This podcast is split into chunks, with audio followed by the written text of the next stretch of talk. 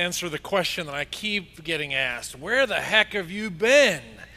And the answer is simple I have been in Denver and the Middle East, in Atlanta, Virginia, Indianapolis, and Florida, and I am so glad to be home. Literally, literally, my suitcase handle broke off. I'm like, thank God. And so you know, I wasn't uh, wasn't on a presidential campaign tour yet, but that may come.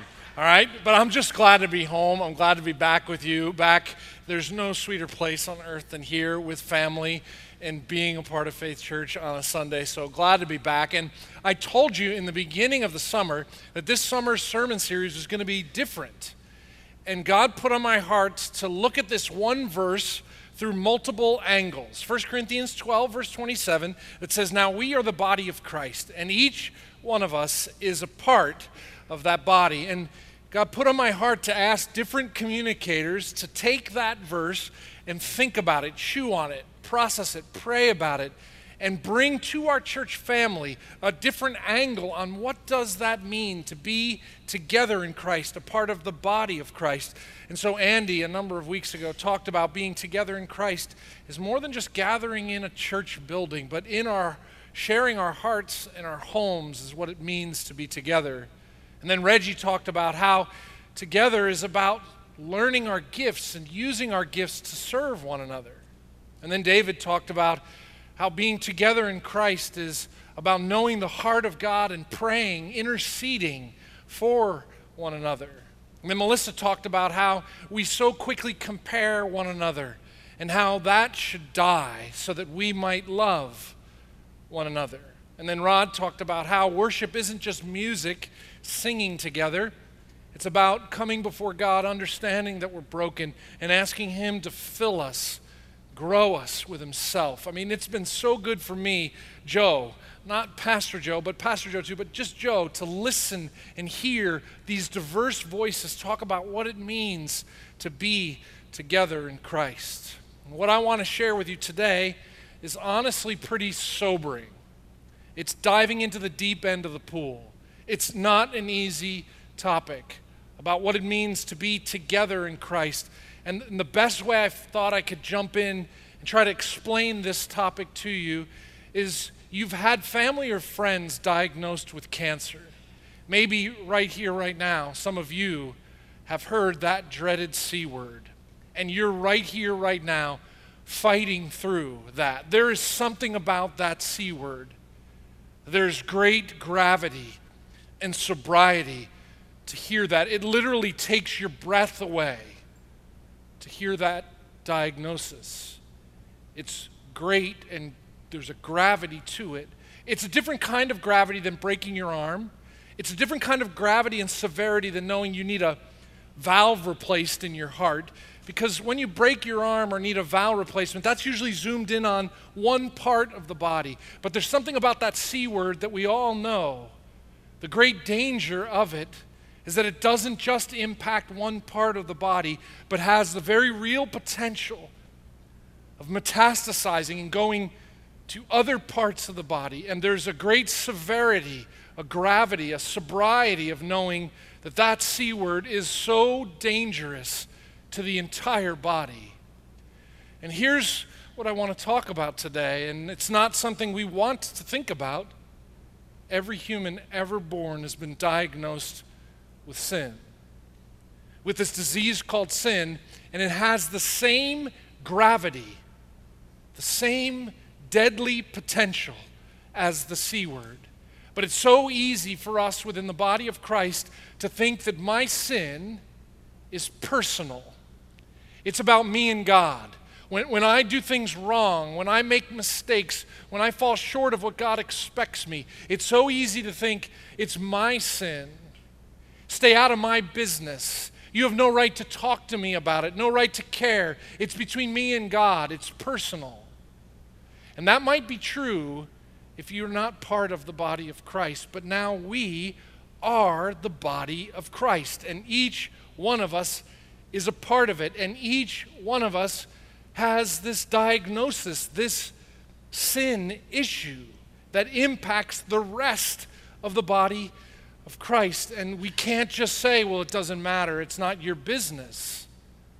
That's not true.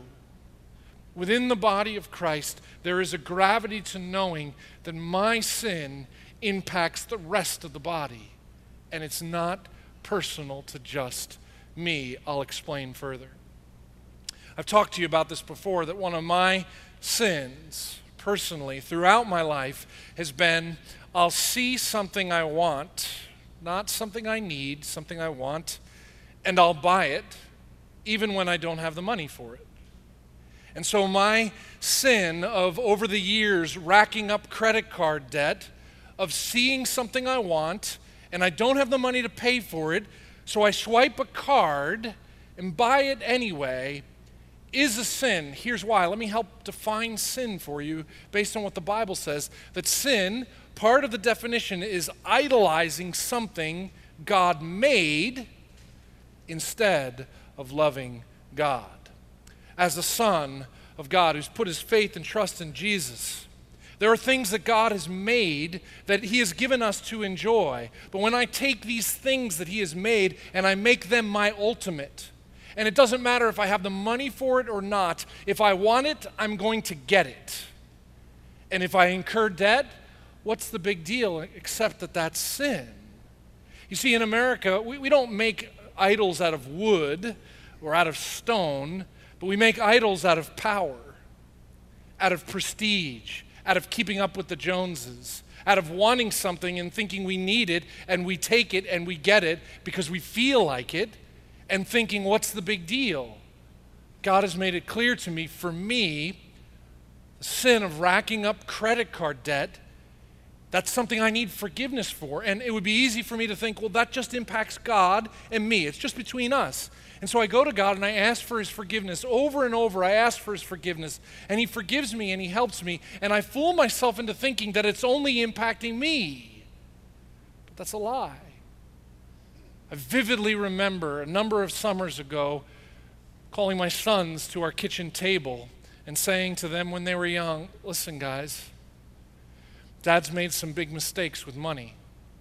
And we've got to stop doing certain things as a family we got to eat peanut butter and jelly, no lie, because we can't afford to pay our bills, and I got to get out of this debt. And I had to look at my young sons and say, My sin doesn't just impact me, it impacts our entire family. You see, my sin impacts the entire body of Christ. It's not just my sin. It impacts others. There have been times I've not been able to be generous or help someone in the body of Christ or in the community because I had to spend my money getting out of debt. Because sin doesn't just impact me, it impacts the entire family of God. And right now you're thinking, oh, I wish you wouldn't have come back. Because we don't like talking about this. We don't want to think about this. You're thinking, wow, I feel really uncomfortable. I feel like I'm choosing things and putting things and possessions and power. I'm idolizing things over God. And you're feeling the gravity of sin in your heart right now. And you're going, can you please shut up? You're feeling discouraged, maybe even feeling hopeless. But would you just stick with me for a moment? Because here's what's real. Not only does our sin have the potential of negatively impacting the body of Christ. It is precisely the body of Christ that can help us get free of that same sin. So turn in your Bibles to Galatians chapter 6 and let me show you this. Galatians chapter 6. We use the NIV. If you have an electronic device, you can download an app, follow in the church app, use your paper copy. Galatians is towards the back of your Bible. Find a G and you'll find Galatians. It's a letter written by Paul and here's the context of what's going on in Galatians chapter 6. Right before Galatians 6 is Galatians 5. And in Galatians 5, Paul talks about the freedom we have in Christ. When we put our hope and trust in Jesus, he forgives us of our sins and cleanses us from all our unrighteousness. And he puts his spirit inside us to change us and to make us new. And Paul talks about how, with the Spirit of God, we don't have to say yes to temptations we don't have to follow our feelings. We can say yes to God and we can begin to pursue the fruits of the Spirit So we pursue love and joy, peace, forbearance, kindness, goodness, faithfulness, gentleness, and self control. We say no to sinful temptations and yes to these things. It's really interesting to see what comes next. He says, You're a new creation, walking with the Spirit, but Paul's a realist. He knows that just because we have the Spirit living inside us, that doesn't mean we won't sin. So look what he says in Galatians 6 1. He says, Brothers and sisters, if someone is caught in a sin, you who live by the Spirit should restore that person gently. If someone is caught in sin, brothers and sisters, members of the body of Christ, the family of God, if someone is caught in a sin, do you know what he's saying? Read into that a little bit. He's saying it is possible for brothers and sisters to sin. That even though we're following Jesus, we still sin, we still make mistakes, but this sin is not private. He says, because it's a family and in the body, you who live by the Spirit, meaning those who are pursuing Christ and walking and pursuing the fruits of the Spirit, we're to do something about it.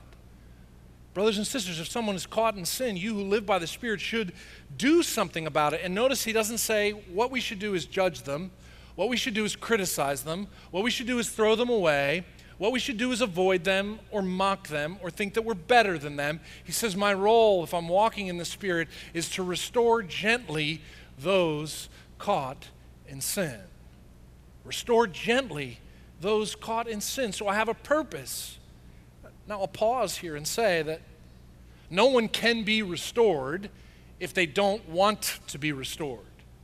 No one can be changed unless they want to be changed. But Paul's emphasis in this passage is not on the person who's caught in sin.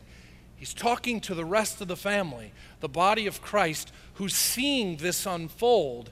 And he says, Your focus is to walk with the Spirit, bear the fruits of the Spirit, and seek to gently restore this person, to bring help and healing because sin isn't private, it's not personal, it impacts the whole family.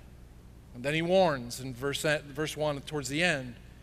He says, But watch yourself, or you also may be tempted. Someone's caught in sin. Seek to restore them gently. Be careful, though, because you could also be tempted, which means it's pretty basic maybe something that someone's doing that as you seek to restore them, help them, come alongside them, you, you could step into a sin trap yourself. So be wise, walk in the Spirit. But I wonder if maybe there's something going on less obvious here, something more subtle, a subtle temptation for the body of Christ that Paul might be getting at by saying, Watch yourselves, or you too might be tempted. Maybe our temptation when we see someone caught in sin is to think we're better than them. Maybe our temptation would be to think we're superior. Oh, you know, I'll help you. You're caught in sin. But while I'm doing it, I'll look down at you and I'll think I'm better than you. And I'll say all kinds of things in my head of, oh, how'd you, stupid, how'd you get into that? I wouldn't have done that. If she would have done this or he would have done that, then they would have never gotten into this. So I guess I'll help you. I guess I'll seek to restore you or encourage you, but you know what? I'm better than you. And the danger in the body of Christ to subtle spiritual snobbery while someone's caught in sin is very real, a very real temptation. And I wonder if Paul, when he says in verse 2, here's how you do it, if someone is caught in sin, gently restore them. Be careful that you're not falling into temptation. Look what he says in verse 2. Here's what you're to do carry each other's burdens.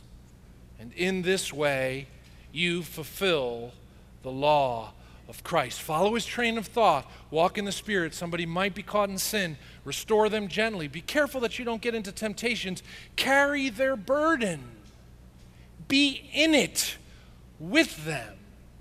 And in this way, you will fulfill the law of Christ. Remember that feeling just a few moments ago when we started talking about sin and the weight when we know we've done something wrong, when we know we're pursuing a lifestyle that isn't godly, the embarrassment, the shame, the sense of hopelessness we have all felt when we're pursuing something that we know is wrong. That burden, that weight. Paul is giving us a divine prescription here. Just as the sin that we choose impacts the body of Christ negatively, look at, he says, the individual parts of the body of Christ are not designed to bear the burden of sin alone. That there's something in the body that it could negatively impact when we choose to sin, but also within the body there's an opportunity to bear one another's burden. That that gravity, that weight of sin that I'm choosing, that you're choosing, that when we're humble about that, whether when we choose to carry it with each other, in openness and honesty, bringing what happens in the darkness into the light, sharing it with God first, and then talking to our friends second. That's where healing comes. Yes, my sin impacts the body of Christ, but when I'm humble about it, my friends can help carry it. And when I'm willing to carry the burdens of my brothers and sisters, that is the path to restoring them gently because he says, in this you fulfill the law of Christ. What's the law of Christ? Carry each other's burdens, and in this you will fulfill the law of Christ. What's Christ's law? It's love. Jesus said, Love God with all your heart, soul, strength, and mind. Love your neighbor as yourself. Or he says in John 13 34, A new command I give you love one another. As I have loved you, so you must also love one another. By this, everyone will know that you are my disciples if you love one another. So just think of it with Jesus. And he came to earth to carry our burden, right? He bore the weight of our sin on the cross, absorbed the wrath of God that we might live and be forgiven and restored. And now he's saying, as a part of the body of Christ, one of your roles is to bear each other's burdens. We can't do it the same way Jesus did on the cross. He did that once and for all. But there's something about restoring someone gently by being with it, in it, with them, bearing their burdens. Now, that might sound weird to you. What does that look like? So, let me give you a couple practical ways that this may play out in our life as brothers and sisters of Christ in one body that struggle with sin. Bearing someone's burdens means you, you pray. You pray for people. Seeing the overall context of what Paul's getting at in Galatians, he says, you know, you have the Spirit of God living inside you that helps you to say no to sin. And as you say no to sin, you pursue the fruits of the Spirit. And as you're pursuing the fruits of the Spirit, guess what might just happen? You see a brother or sister caught in sin. With his help, your eyes are open to a problem that your brother or sister, someone else in the body of Christ, might be having. He brought that into your frame, your view. And as you're able to see it, what do you do with it? You go running and try to fix it? No. You say to God, Here's what I see. Would you help me? God, here's what I'm viewing. Here's what I think might be happening. Here's what I'm sensing is going on in my brother or sister's life. Would you help them? Would you help them? Would you help them? Would you give me patience and love to see them? Would I carry them to you? James says this in James 1 5 16. Uh, he says, Therefore, confess your sins to each other and pray for each other so that you may be healed. The prayer of a righteous person is powerful and effective. There's something about bearing the burdens in prayer that allows you opportunity. And that's the starting point. Remember the story in the Gospels where a guy can't walk and his friends love him so much that they bear him, they carry him to Jesus, and they plop him in front of Jesus. And because they were so passionate to plop him in front of Jesus, Jesus healed them so many times we get it wrong and backwards. We think we can fix problems instead of carrying the people that we're burdened down with to Jesus. God, would you change my husband? Would you change my wife? Would you help me to love my husband, my wife? Would you help me to love my boss, my brother and sister in Christ? Give me eyes to love them. Help them, God. Bring your burden that you feel for them to God, and He answers prayer. Bearing someone's burdens means you're quick to listen, slow to speak, and slow to anger. Boy, we need help with this, don't we, in the family? I mean, how quick we are to see a problem and know how to solve it. And we start barking out shoulds. You should do this, and you should do that, and you shouldn't have done this, and you shouldn't have done that. Instead of saying, No, I see this. God, help me to see it clearly. God, help me to listen, to learn, to seek to understand. Help me to keep my mouth closed, not think I can fix it by telling them what they should or shouldn't do. Oh God, keep me from being angry. Because you know what sin does? It makes all of us angry, especially when someone we love is choosing sin. It ticks us off because we know that sin doesn't just impact them, it impacts a broader surrounding. So James says, Be quick to listen, slow to speak, and slow to become angry. I think it applies to bearing burdens. Maybe be slow to anger and slow to judgment and ask God to help you understand why someone is acting the way they are. Bearing burdens means you speak the truth in love. Can you imagine going to a doctor and she saw your scans and saw cancer and she didn't say anything to you? Is that malpractice or what?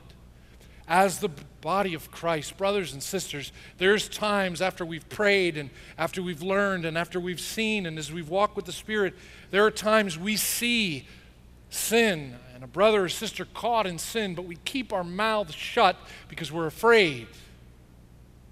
That's malpractice within the body of Christ because sin doesn't just impact them, it impacts other people. So, in the right time and in the right way, after you've walked with God and prayed, and as you're filled with the fruit of the Spirit, and as you've listened and you've learned, there's a time for you to speak. To speak in love, to speak gently, to speak kindly, not in an attacking way, but say, here's something I'm concerned about. Here's something I see. Here's something I'm sensing is going on in your life. Here's a blind spot that I notice and I'm seeing the impact it has on you and others. If you follow that, God, you showed me, God, I care about them, I'm carrying their burdens. God, I'm going slow, I'm listening to you, I'm being patient, I'm waiting for the right moment to speak in love. Here's what I know. Your friend may not listen to you, but if you feel the burden of your friend's sin, they will know you're carrying it they will know you're feeling it and you're not just spouting off. You're not just a religious roller. You're not a hypocrite. They will know. It may not change, nothing may happen, but they will know you feel the burden. Bearing someone's burdens means you don't give up, ever. It means that God opened your eyes to see something means that you're praying for them, means that you're looking for an opportunity to restore them gently, means that you're trying to avoid slipping into any kind of temptation in any way, including thinking you're better than them. means you're waiting for the right opportunity and you're going to speak. And it may take weeks, it may take months, it may take years for them to be restored gently and fully. But if you give up, if you avoid, if you walk away, that's not how Jesus treats you. He is patient and kind and long suffering and stays with us. And He is the, the Father that looks over the hill for His Son to turn. And as soon as son's, His Son turns, the Father runs to the Son. And so for you, you see a brother or sister caught in sin, be gentle, be kind, be patient, don't judge. Listen and learn. Don't get angry carry them to God over and over again. Speak. There may be times that you have to draw boundaries. There may be times you have to create distance. There may be times that you know their behavior is out of bounds in such a way that you're going to get sucked into that behavior too. But you are not going to give up on them, and you're not going to fall into the trap of thinking they'll never change. Oh, forget them. I've been trying to talk to them, I've been praying for months or for years. No, be consistent and relentless, knowing that our Father in heaven wants that son or daughter to change more than you do and will work. Stay the course. Keep praying, keep listening, keep speaking the truth in love, and trusting there will be a point in time where this person will be restored because sin is in private. It's personal and it collectively impacts the body the body of Christ. Brothers and sisters, if someone is caught in a sin, you who live by the Spirit should restore that person gently. But watch yourself, or you may also be tempted. Carry each other's burdens, and in this way, you will fulfill the law of Christ. Maybe as I'm talking about this, you're feeling the weight of your own sin right now. Maybe as I'm sharing this, you're looking at yourself in the mirror, and we've been talking about others who are looking at someone who's caught in sin, but maybe you know today you're caught in sin. You've put your trust in Jesus, you're a son, a daughter. You know that you're pursuing things that are flat out wrong, that you're idolizing something, and it's causing you to choose and follow and make decisions that you know are against what God wants for you, and you're feeling the weight of your sin on your shoulders, I've been there. We all have been there. Here's the key freedom from the weight of sin requires one word humility. Requires the humility of saying, God, I'm running after things that are not you. I'm choosing to do things, pursue things, chase after things that are not you. Would you forgive me? It takes that humility. And it's crazy to think that cancer doesn't impact your entire body. It would be crazy to think that your sin doesn't impact the entire body. It would also be crazy for you to think that you can get out of cancer by yourself. You need the help of others. So it is being honest with God and saying, God, forgive me, help me. And his answer is always, Yes, I forgive you. I love you. I want to change you. I will help you. But this is what's helped me the most in my life. I confess my sins to God, and I confess my sins to my brothers and sisters in the body of Christ who can help me into freedom.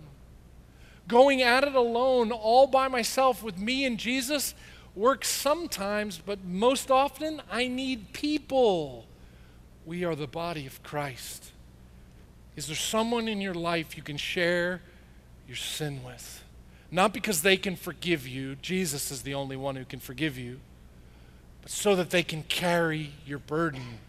Is there someone you could go to and say, Would you carry my burden? This burden that I've confessed to God and I need help finding freedom. And here's what I know happens you are not designed to carry that burden alone. The body of Christ will come alongside you and help you walk the path towards freedom to the end that people will see that the body of Christ loves each other even when we're caught in sin. If you don't have someone to walk alongside you through this, please contact us as a church, as a staff. We have people to connect you with that will walk with you through the burden and carry it with you so that you are not alone. Would you pray with me?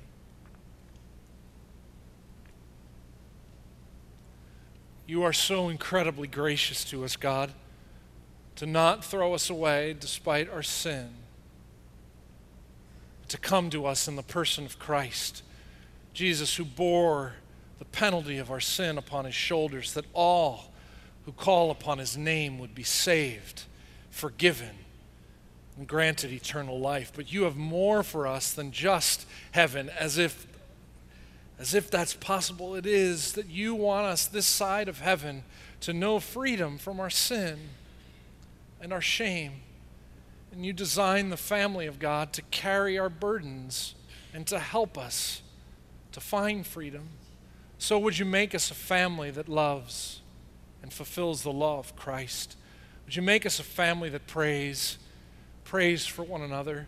Would you make us a family that's quick to listen, slow to speak, slow to anger, and judgment. Would you make us a family that doesn't give up on people, but looks and longs and continues to pray for the healing and the restoration of brothers and sisters in Christ? We trust that when we love each other the way you first loved us, a watching world will see you in the midst of this beautiful mess called the body of Christ. And each one of us, sinners and saints together, are your bride. Glorify yourself, I pray. In Jesus' name, amen.